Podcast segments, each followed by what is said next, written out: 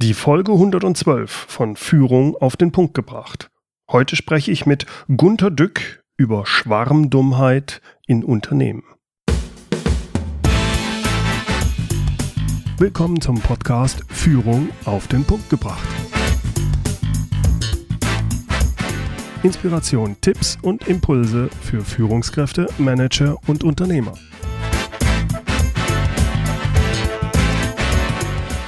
Guten Tag und herzlich willkommen. Mein Name ist Bernd Gerob. Ich bin Geschäftsführer-Coach und Führungstrainer in Aachen. Vor kurzem habe ich das neueste Buch von Gunter Dück gelesen. Es hat den Namen Schwarmdumm, so blöd sind wir nur gemeinsam. Es ist eines der wenigen Bücher, die ich anfange zu lesen und nicht wieder weglegen kann, bevor ich nicht die letzte Seite erreicht habe. Gunter Dück beschreibt in seinem Buch sehr treffend verschiedene Phänomene der um sich greifenden Dummheit in Unternehmen. Dabei sind diese Dummheiten allesamt selbstverschuldet. Dummheiten wie sinnlose Besprechungen, faule Kompromisse oder unausgereifte Ergebnisse. Diese Dummheiten haben auch nichts mit einem vermeintlich geringen IQ der Beteiligten zu tun. Gunter Dück geht es in seinem Buch auch nicht um Manager-Bashing. Vielmehr versucht er zu ergründen, warum es so häufig in großen wie auch kleinen Unternehmen zu Inkompetenz, Selbstüberschätzung und Utopiesyndromen kommt, obwohl dort doch eigentlich intelligente Menschen arbeiten und agieren. Gunter Dück wird vom Handelsblatt als ein wahrer Querdenker bezeichnet. Er arbeitete als Mathematikprofessor und war bis 2011 Cheftechnologe bei IBM. Er hat also wirklich reichlich Erfahrung gesammelt mit Hierarchien und er kennt auch das Manager-Dasein mit all seinen Facetten.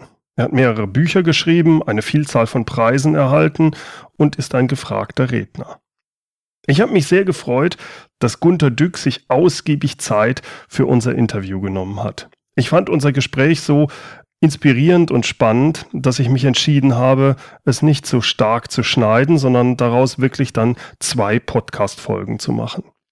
Hier also nun der erste Teil meines Interviews mit Gunter Dück und zwar zu den Themen Schwarmintelligenz versus Schwarmdummheit, Effizienz, Unternehmenskultur sowie der häufig falschen Auslegung des Lean Management Gedankens. Herr Dück, es gibt heute viele, die von Schwarmintelligenz reden. Äh, also Beispiele wie Wikipedia, Linux oder andere Open Source Projekte zeigen ja auch, dass diese Schwarmintelligenz, dass es die gibt und dass es Teams gibt, die, sagen wir mal, schwarmintelligent erfolgreich auch Projekte umsetzen. Nun heißt Ihr neuestes Buch ja Schwarmdumm. So blöd sind wir nur gemeinsam.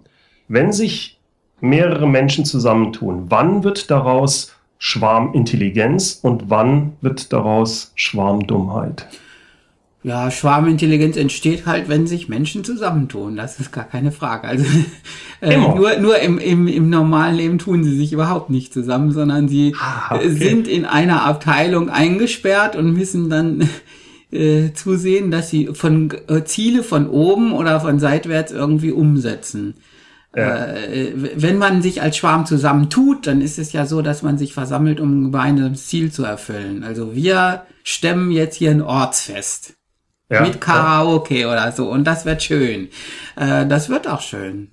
Äh, die, die Frage ist eben, wenn man in einer Abteilung irgendwas umsetzen soll, äh, dann, dann ist das nicht etwas, was man sich selbst ausgedacht hat. Dann murmeln alle Leute rum, das will nur der Chef, damit er sich irgendwie hier Capri zur Beförderung schmückt oder irgend sowas. Oder man hat zum Beispiel äh, oft Ziele, die man gar nicht erfüllen kann, also wo man nie, gar nicht meint, dass man das hinkriegt, weil äh, von ganz oben zu hohe Ziele runtergetropft sind. Und dann ist man irgendwie schon milde begeistert. Dann hat man irgendwelche Leute, die gar nicht diese Arbeit so schick finden und sagen, ich hätte aber lieber gerne was anderes gemacht und warum auf mich hört keiner, wir hätten was ganz anderes.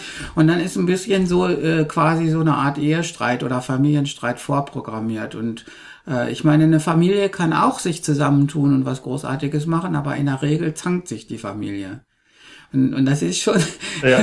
das ist schon irgendwie ein Unterschied. Bei den ja. Open Source Projekten ist es oft so, dass die Leute sich zusammenfinden, um, um einen gemeinsamen Plan auszuführen. Und dann wird der Plan als solcher oder das Ziel gar nicht so sehr diskutiert. Mhm. Ja, es wird auch meistens nicht so genau, äh, werden auch nicht Leute gehauen, die jetzt nicht ordentlich mitarbeiten, die würden bei Open Source Projekten einfach wegbleiben. Und dann kommen mal wieder neue dazu und sagen, ich mach mit und dann sagen sie, okay, mach mit. Dann gibt's natürlich auch Richtungsstreitigkeiten, in welcher Sprache man das schreibt, so ein Wikipedia und weiß ich mhm. was. Das muss dann irgendwie auch aufgelöst werden, aber das äh, in einem guten Schwarm äh, geht das, dass man sich wieder neu ausrichtet. In der Abteilung bleibt man halt mit den Zielen da. Also hängt es an der Freiwilligkeit. Ab, an der Freiwilligkeit. So, so, so endet mein Buch auch. Es wäre schön, mhm. wenn man so managen könnte, dass die Leute freiwillig kommen. Ja, das, ja, das, äh, das, das, das, diese idealen Ziele haben wir bei der IBM auch dauernd diskutiert. Wir haben äh, gesagt, wenn, je, wenn ein Manager jetzt offene Stellen hat, also wo die Arbeit Spaß macht, dann ja. bewerben sich ja viele. Also ich hatte immer das Problem. und dann kommen, kommen lauter Heroes. Ja. Also mein Idealbild war so sieben Samurai ziehen los, um die Welt zu retten. Und dann ja, der erste Samurai geht los, wie in diesem Film. Ja, ja, ja. Mhm. Und äh, im japanischen Film. Und, und äh, dann, dann hat jemand, wenn jemand die Gabe hat, andere mitzureißen, dann bewerben sich ja auch bei dem viele und so weiter. Und ja. dann, dann kann man natürlich auch da einen sehr intelligenten Schwarm zusammenstellen. Das ist gar kein Problem. Das in, in einer wirklichen äh, Firma, in so einer großen Firma ist es dann so, dass man natürlich dann Hochleister mitreißt, die würden gerne mitmachen, aber die sind unabkömmlich. Also der, der jetzige mhm. Chef, der Hochleister sagt, no way, der rettet mir gerade die Abteilung oder den Hintern, wie man so will, und, mhm. und macht den Gewinn und ihr könnt mir nicht die Hochleister wegmachen. Im idealen Modell sagt man, man soll einfach diese Rotation beliebig zulassen also wenn Leute woanders hin wollen, soll man sie lassen, weil sie da viel, viel, viel besser arbeiten. Wenn jeder sozusagen schwarmintelligent arbeitet, äh, dann ist das toll, aber in der Praxis wird es einfach immer blockiert. Meinen Sie nicht, äh, dass es auch deswegen blockiert wird vielleicht, weil man sonst die Angst hätte, dass das, sagen wir mal, das rein operative Geschäft, dass sich da keiner ja, interessiert, genau. sondern ja. dass die Leute sagen, nö, nö, ich das, will das hier ist, schön mitarbeiten. Nö, nö, das, das, das, ist nicht so. Also okay. ich, äh, es, es hat immer funktioniert, also wenn die Leute mitgemacht haben und gesagt haben, einer will von mir weg, also wenn, ja, kann ja sein, er will dann an, mhm. er will an sein Herzensprojekt. Wenn ja. man, wenn man das voll durchziehen würde, glaube ich, würde es in der Firma sehr, sehr gut tun. Äh, mhm. Nur so, so ein großer Teil des Managements äh, versucht natürlich das operative Geschäft bei ihnen zu retten. Das ist hm. falsch. Das ist falsch, weil weil sie, weil weil natürlich, äh, wenn der der Hochleister weg ist, dann wachsen ja andere nach. Äh, da sind ja Leute, die irgendwie so ein bisschen so mitmachen oder so. Und wenn der Hochleister weg ist, dann sagen sie, okay, jetzt darf ich auch mich entwickeln ja, und so weiter. Ja, ja, und ist die Frage, ob man sich entscheidet, so eine Verwaltungsbürokratie aufzubauen oder ob man ähm, so so so alles blühen lässt, wo es blühen will. Und mhm. äh, da, dazu gehört eine gewisse äh, philosophische Gelassenheit, die das Tagesgeschäft meistens nicht hat. Da kommen wir nachher noch drauf. Ja, ich glaube, da ist es extrem die Sache, ist jemand kurzfristig getrieben, quartalsgetrieben oder hat er die Freiheit als Chef, langfristig agieren zu können? Ich meine, das ist eine Frage der Kultur und des Managementsystems. Äh, man muss einfach eine Unternehmenskultur bauen, sozusagen die Schwarmintelligenz propagiert. Äh, mhm. Das ist aber schwierig. Also je größer eine Firma wird, umso schwieriger wird das. das. Und, und, man muss ja. sagen, äh, man, man sieht das so, so, dass dann Google auch äh, manchmal administrativer wird oder SAP, ja, also mhm.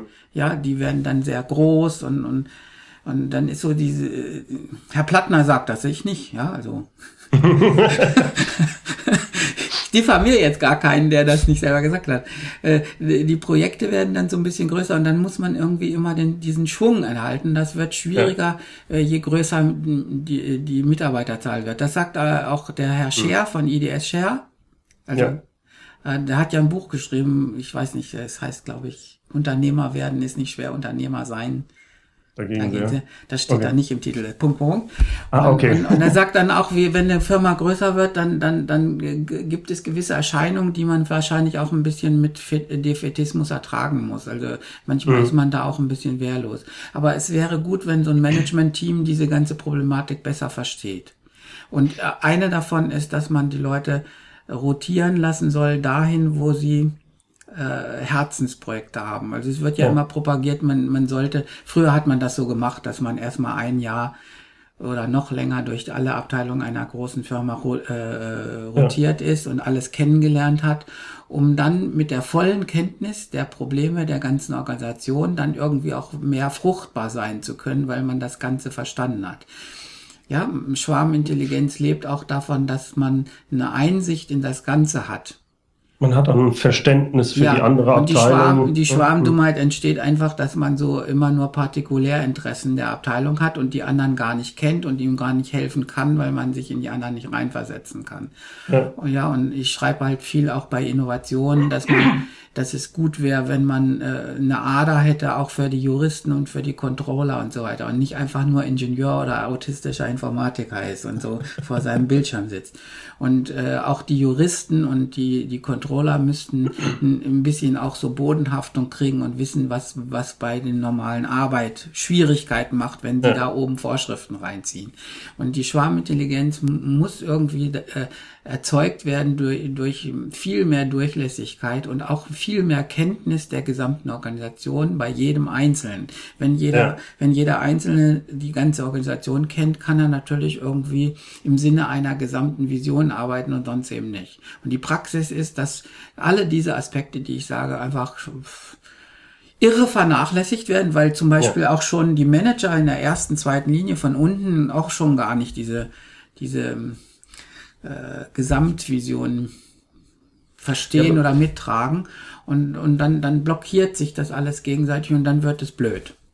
Ja, Sie schreiben das ja in Ihrem äh, äh Buch, finde ich sehr schön. Das Unternehmen verlangt bei Gewinn die Note 1, ansonsten aber reicht die Note 4. Erstklassigkeit ist so nicht zu erreichen. Das sehe ich genauso und mein Eindruck ist zumindest, dass das daher rührt, dass die alle getrieben sind von Quartalsergebnissen. Das heißt, ich muss kurzfristig achten, das Wichtigste ist der Umsatz oder der Profit und darum, wenn alle anderen Sachen haben nicht Priorität. Das sind vielleicht wichtig, aber erstmal muss ich, bin ich daran, werde ich gemessen an der, an Quartalsergebnis und da Sehe ich das zu schwarz in diese Richtung? Muss man nö, das nö, auflösen? Nö, es, gibt, es gibt so eine Art Herdentrieb, also das wird nicht viel, das wird nicht mehr diskutiert. Also die schlimmen Dinge sind, ja. die nicht mehr diskutiert werden, weil sie sozusagen ja. Äh, als selbstverständlich vorausgesetzt werden. Und als selbstverständlich vorausgesetzt wird vielleicht seit 15, 20 Jahren, dass es gut, dass eine Company eigentlich im Sinne der Shareholder einfach 10% Gewinnwachstum haben muss. Also da, da irgendwie je pro Jahr. Ja. Und, äh, oder oder äh, irgendwie äh, mehr Gewinnzuwachs als der Markt oder also irgendwie so. Aber es ist klar, dass, dass, äh, dass gegenüber den Shareholdern irgendwie was rausspringen muss. Ja, ja, ja? ja. Das wird gar nicht diskutiert. Und das ist das Erste. Das Zweite ist, ja. das Management hat irgendwo oder das, das muss ein Phänomen der BWLer sein, irgendwie. Die immer ein bisschen disse, weil ich sehr techy bin. Also ich, ich habe das Problem gehabt. Ich konnte als Manager ziemlich genau, punktgenau sagen, wo der Umsatz am Jahresende sind. Das, das weiß mhm. man intuitiv. Und dann sage ich eine Zahl. Also ich wachse 15 Prozent. Mhm. Und dann sagt das Management, leg noch eine Schippe drauf, mach 23 oder so. Mhm. Äh, dann sage ich ja, komm, äh, ich wollte gerade sagen, dass wir bestmöglich arbeiten. Ich habe ein All-Star-Team hinter mir, das ist handverlesen und wir machen 15. Das ist das, was wir können. Dann sagen sie ja, sei ehrgeizig. ja, was ich sagen will, also das Management tendiert dazu, die Ziele lieber ein bisschen höher zu setzen, weil, weil sie irgendwie finden, äh, wahrscheinlich könnten sich die Leute doch noch mehr anstrengen Sie sind misstrauisch dagegen, dass man alles rausholt. Und äh, äh, es kann auch mal sein, dass Ziele zu leicht erfüllt sind. Also praktisch, es könnte sein, dass das Ziel 15 sehr leicht ist und äh, dann im Oktober haben wir es schon und dann legen wir uns in die Hängematte. Was man als Superleister nicht tut. Mhm, mhm, Eigentlich mhm. nicht. Wenn man ein Herzensprojekt hat und sieht, äh, oh, wir können 25 Prozent, dann macht man auch 25. Aber das Management glaubt, dass wenn man 15 Prozent erreicht hat, dass man dann nichts mehr tut. Äh, dass, dass dieses, dieses Misstrauen kommt vielleicht, ich weiß nicht, da bin ich nicht so richtig firm drin, weil ich da nie war, das kommt vielleicht aus dem Vertrieb. Also wenn man sagt, du hast deinen Bonus erfüllt, wenn du 15 genau. machst, Und dann legen sie sich echt in die Hängematte. Also ich habe das schon mal so gesehen. Also sie, mhm. äh, sie sagen, dann, dann verschweigen wir die nächsten Vertriebschancen dem Management. Dann kriegen wir für nächstes Jahr im Januar wieder 15 Prozent. Ja, es ist ein und dann, dann, Bazar dann, quasi, dann, und dann, dann äh, schließen wir schnell die Verträge ab und haben nächstes Jahr auch schon in trockenen Tüchern oder so. Die sind taktisch. Der Vertrieb ja. ist eben taktisch, die, die Ingenieure eigentlich nicht. Und wenn man das mit denen macht, dann äh, dann, dann, dann sagt man, die Leute da oben sind verrückt, die wollen rein, es geht gar nicht und so weiter. Und dann wird, wird man irgendwie negativ gestimmt und so weiter und so weiter. Ja, ja. Und äh, was ich sagen will, das Management hat in der Tendenz so die, die Haltung, wir legen noch mal eine Schippe drauf, damit wir ihnen wirklich so Leistung anerziehen. Mhm. Und dadurch kommen zu hohe Ziele in die Welt. Und jetzt, jetzt tendiert das Management auch dazu, nicht nur intern zu sagen, legt eine Schippe drauf, sondern sie verraten das dummerweise auch den Aktionären. Also sie sagen, wir streben irgendwas an. Und dazu, äh, das heißt, äh, das ganze Erwartungsmanagement verzieht sich irgendwie so ein bisschen und äh, so und äh, dann äh, schimpft man die Leute aus, wenn sie sagen, nein, das geht nur 15 und nicht 23 oder irgendwas. Es kann auch sein, dass wir auf fünf oder sieben sind, ist egal. Ähm, man schimpft die Leute aus, die, die sagen, äh, das schaffen wir nicht als Miesepeter und so.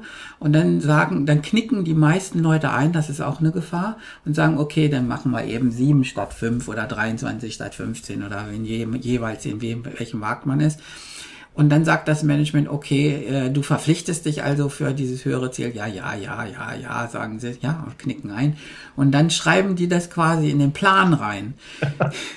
Und dann, dann, also ich lache deswegen, dann, weil das genauso sieht. Ja, genau, genau. Und dann, dann steht irgendwann äh, Mist by two, per, two cent, ja, also im Quartalsbericht oder so. Und dann ist die Wall Street böse und dann ist das Management noch böse. Dann sagen sie, die Mitarbeiter haben sie belogen. Ja, und ich habe mhm. immer gesagt, Leute, ihr verlangt irgendwo, dass wir die, äh, die hohen Ziele, das sehe ich in jeder Firma, in jeder, mhm. also wo ich überall äh, Berater bin. Äh, das Management nagelt die, die Mitarbeiter auf die hohen Ziele fest ja, die versuchen immer zu sagen, schaffen wir nicht, schaffen wir nicht. Und dann sagen wir, ihr seid feige, ihr seid leistungsunwillig und weiß ich was, ihr müsst die Extrameile gehen, weiß ich. Mhm. So, diese Sprüche. Und zum Schluss äh, sind die Mitarbeiter echt feig und knicken ein und sagen, okay, ich mach's. Und dann sagen sie noch dreimal, schwörst du auch, dass du es machst? Dann sagen sie, ja, ich schwör's. und dann, dann bringen sie die Ziele nicht. Das wissen die Mitarbeiter alle Zeit, dass sie zu hoch waren. Und dann wird, äh, so gegen Quartalsende kommt das Management und sagt, ihr habt uns belogen.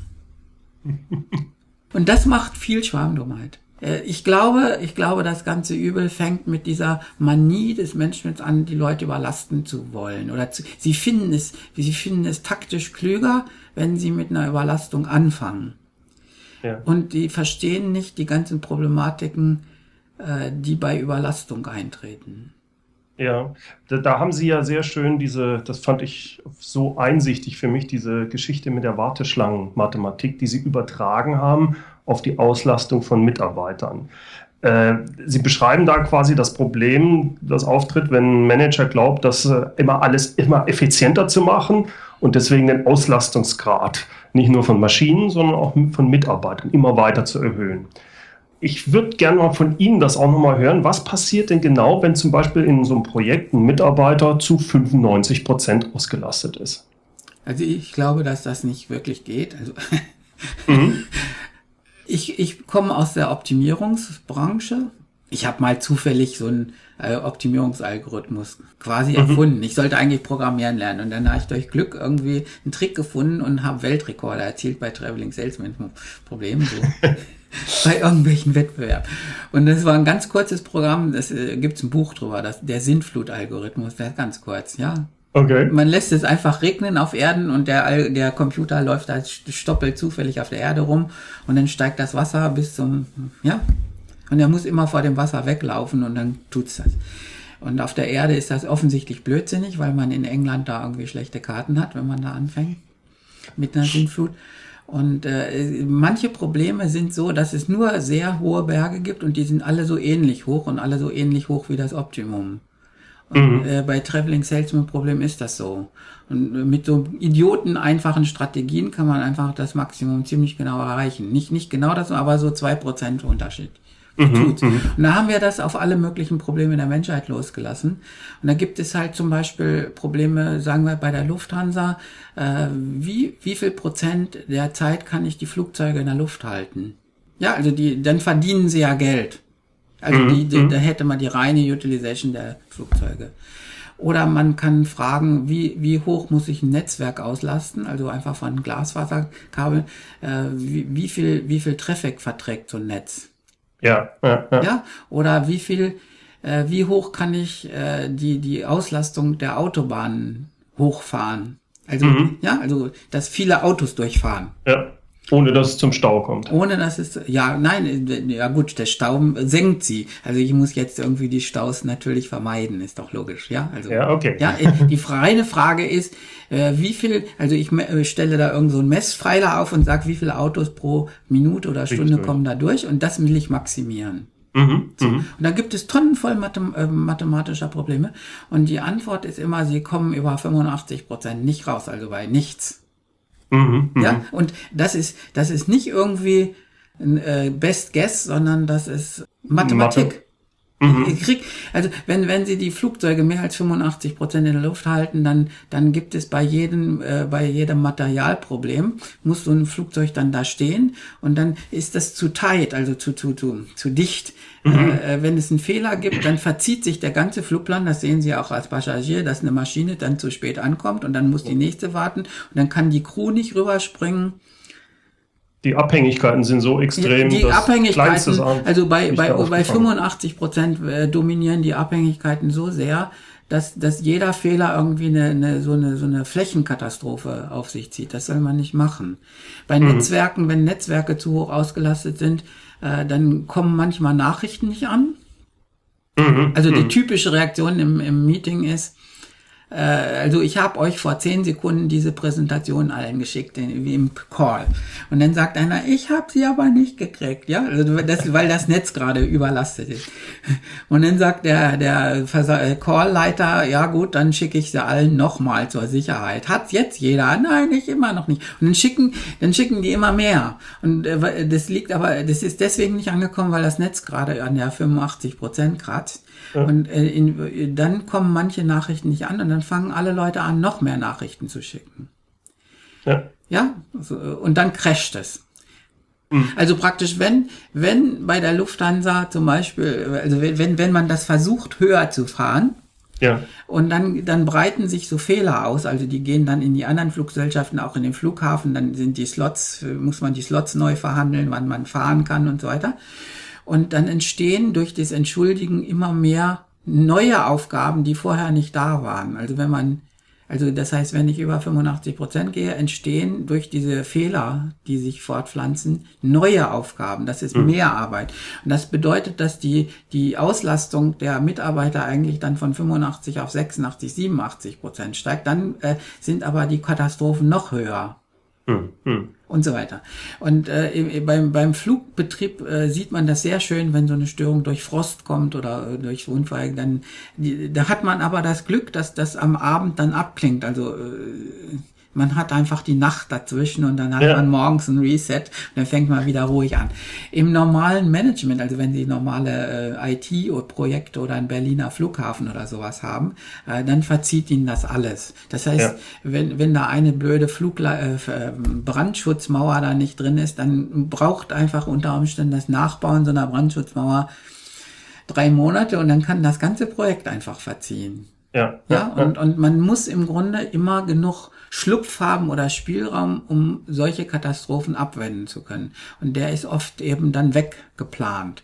Und äh, aus diesen Gründen sagt jeder, also äh, gibt auch so ein, so ein Grundgesetz in der Volkswirtschaftslehre, das äh, lernt man im Studium.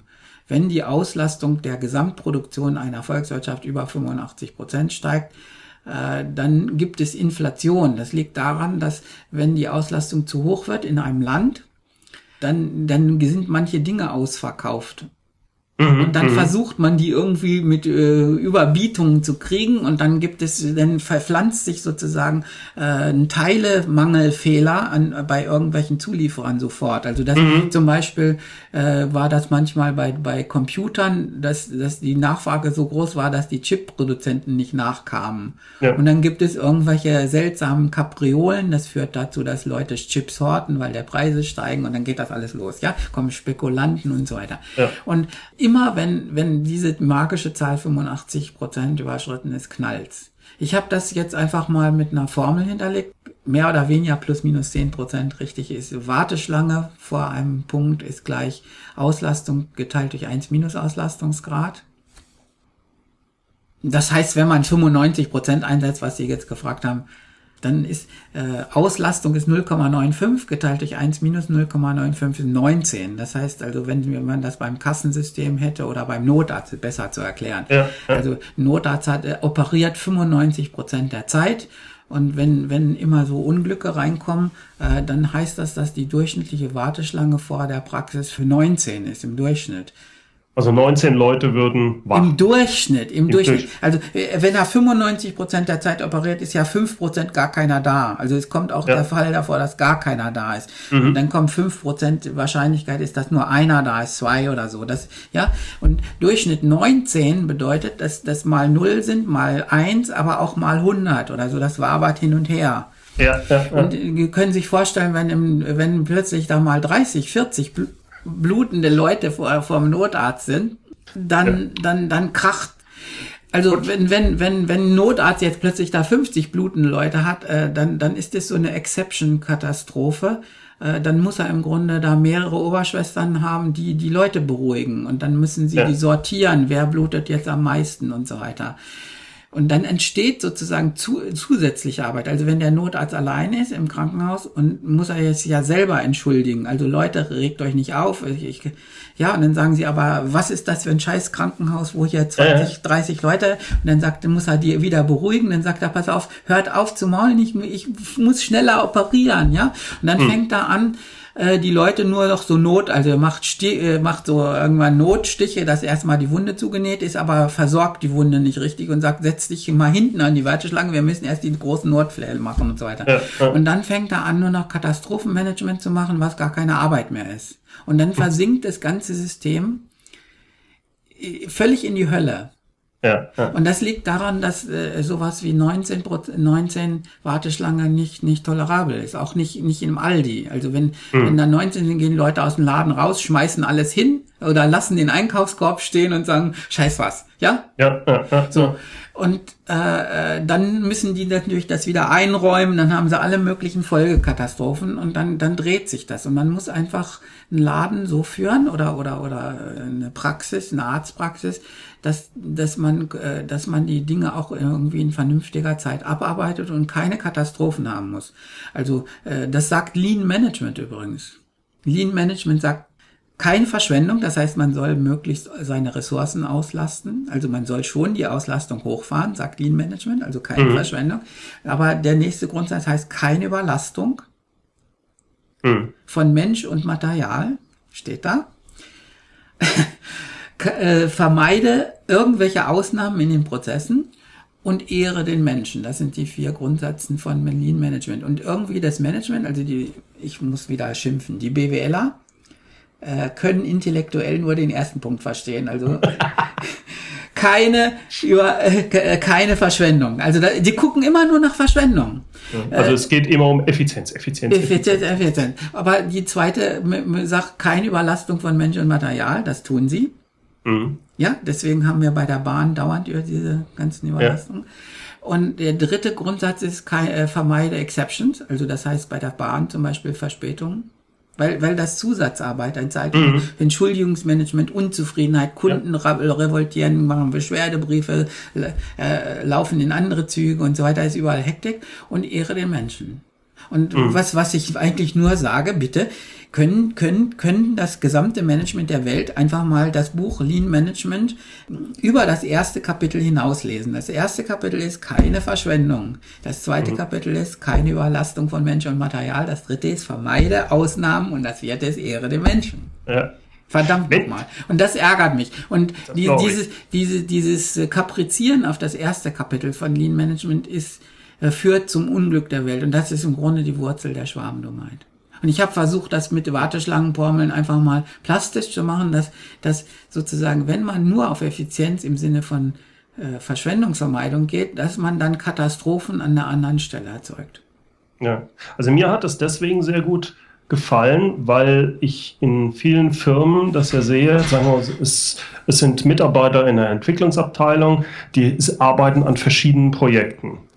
Ähm, wenn ich die jetzt zeitlich so zu stark auslaste, dann haben die genau das Gleiche, wie, wie Sie es eben besprochen haben, gar nicht mehr die Zeit, ihren Kollegen mal zu helfen auch nur kurz was zu sagen. Und dadurch habe ich das Gefühl, passiert genau das. Das heißt, gerade die, die ich glaube, Sie schreiben es auch irgendwo, die besten Leute in so einem Team dürfen gar, dürfen gar möglichst nicht mal 85 Prozent ausgelastet werden, sondern noch viel weniger, damit sie die Zeit haben, wenn es irgendwo brennt, den Leuten zu helfen. So hatte ich Sie ja, verstanden. Das Problem heißt, da haben viele Firmen ein Problem. Das, das Wort gibt's fast nirgendwo. Ich habe das bei einem Berater gelesen Mhm. Einen, den ich echt verehre nach seinen Büchern. David Meister mit AI. Mhm. Okay. Schöne Bücher geschrieben. Äh, und äh, da wird das als Systemic Underdelegation bezeichnet. Also dass, mhm. dass ähm, Leute so, so in der Hetze des Tages so ein bisschen rumfuschen, dann gibt es Fehler und dann wird der nächsthöhere Experte geholt der das mhm. macht. Im Management ist es so, dass die Leute sich schwarmdumm da in Meetings rumkabbeln und streichen und äh, wie bei Tarifverhandlungen und so weiter keine Einigung erzielen. Und dann reichen sie es alle Fraktionen an ihren höheren Manager weiter. Und hm. äh, es hat mal so aus, ich habe Vorstandsvorsitzende von großen Firmen gesagt, äh, praktisch jeder Streit eskaliert in mehreren Stufen bis zu ihm und dann heißt, dann, dann muss er quasi, dann muss der Vorstandsvorsitzende die Serviertenfarbe im, in der Kantine entscheiden, weil die äh, über mehrere Stufen sich da zanken. Das ist auch in der Politik so. Äh, der Minister muss sich gegen jeden Mist befassen. Man ist, äh, auch in der Politik sieht man, dass immer alles der Ministerpräsident oder, oder die Bundeskanzlerin oder am besten die Europäische Union entscheiden muss. Also weil alles hoch eskaliert. Weil alles hoch eskaliert. Und die Leute sollen einfach unten entscheiden. Da ja? müssen sie aber auch die Freiheit haben, das Dazu, Nein, auch die, die Verantwortung übernehmen natürlich auch. Ja. Und, und natürlich auch die Freiheit haben. Und eine Firma, eine schwarmdumme Firma oder schwarmdumme Politik führt dazu, dass, dass die, dass alles, alle Arbeit noch nach oben diffundiert. Das ist im Grunde, was ich mit den Warteschlangen gesagt habe. Also die mhm. Überlastung führt dazu, dass alles nach oben eskaliert wird. Man hilft der anderen Abteilung nicht und sagt, nö, dafür sind wir nicht zuständig. Und dann schimpft die andere Abteilung, ihr seid doch zuständig. Und dann haben sie erstmal ein Meeting, mitten in der Hetze. Wir haben keine Zeit, aber sie machen erstmal ein Meeting, wer ist überhaupt zuständig.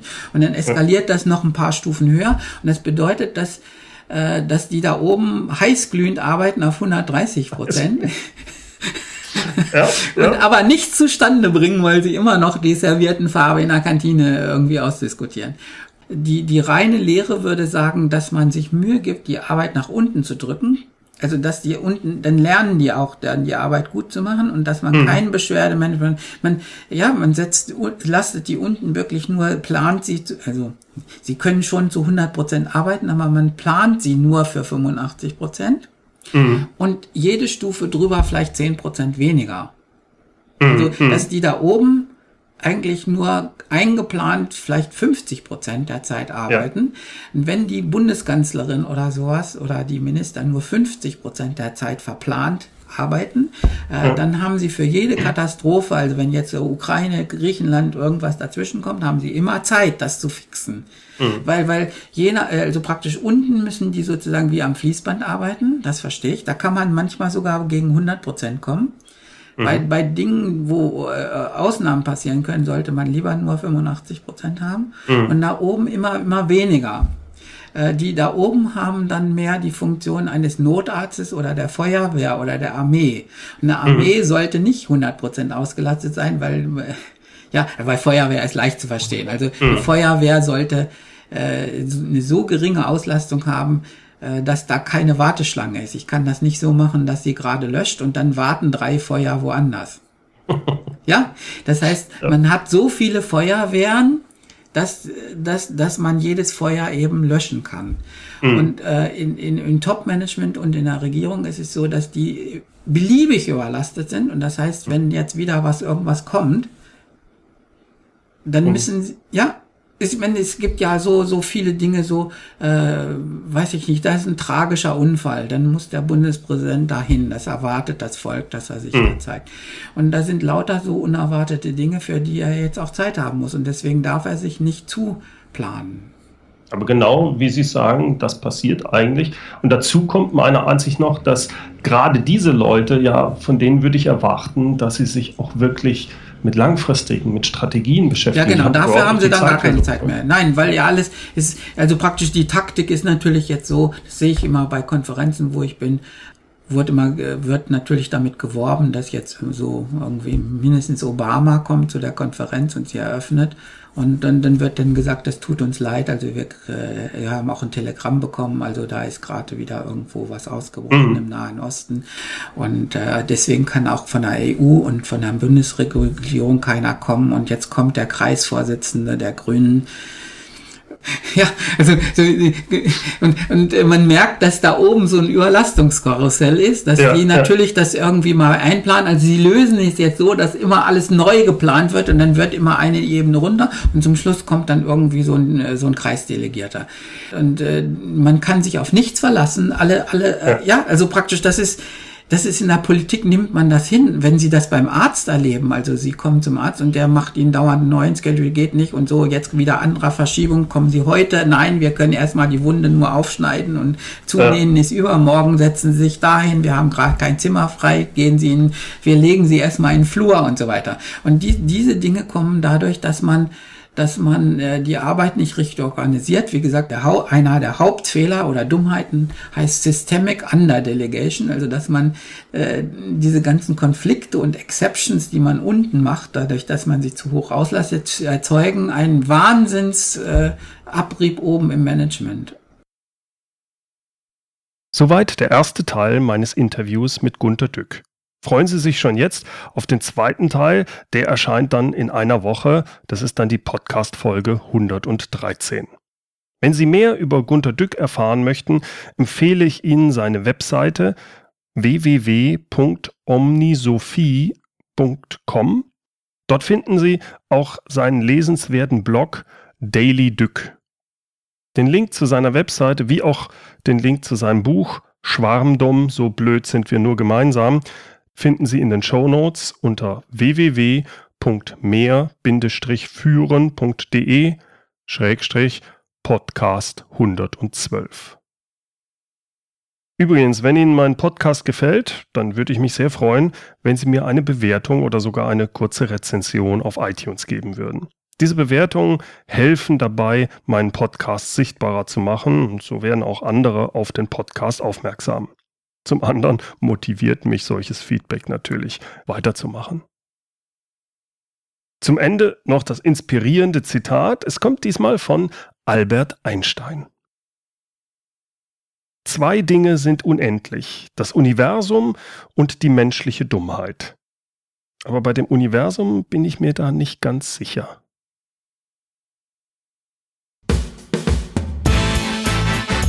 Herzlichen Dank fürs Zuhören. Mein Name ist Bernd Gerob und ich freue mich, wenn Sie demnächst wieder reinhören, wenn es heißt Führung auf den Punkt gebracht. Inspiration, Tipps und Impulse für Führungskräfte, Manager und Unternehmer.